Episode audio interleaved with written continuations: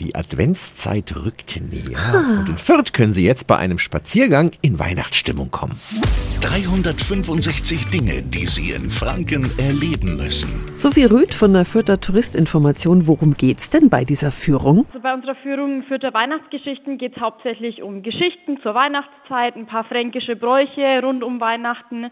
Im Großen und Ganzen ist es einfach ein schöner Spaziergang durch unsere liebevoll geschmückte Altstadt. Und wo geht's überall lang? Wir starten am Rathaus und bewegen uns dann im Endeffekt im Altstadtbereich, Gustavstraße, Kirche St. Michael. Vom Laufweg her ist es nicht weit. Und die Führung ist auch ein Tipp für gestandene Fürther, gell? Genau, es ist auch was für Einheimische, weil eben auch ein paar Anekdoten erzählt werden, die man vielleicht auch als Einheimischer noch nicht kennt und man die Stadt trotzdem immer wieder ja anders kennenlernt, weil man trotzdem auch manchmal ein bisschen vielleicht blind durch die Stadt geht und bei einer Führung achtet man ja trotzdem dann mehr auf Kleinigkeiten. Mhm, der Stadtspaziergang Fürther Weihnachtsgeschichten diesen Sonntag um 15 Uhr. Treffpunkt ist vor dem Rathaus und Tickets gibt's in der Touristinformation. Alle Infos stehen auch nochmal auf radiof.de.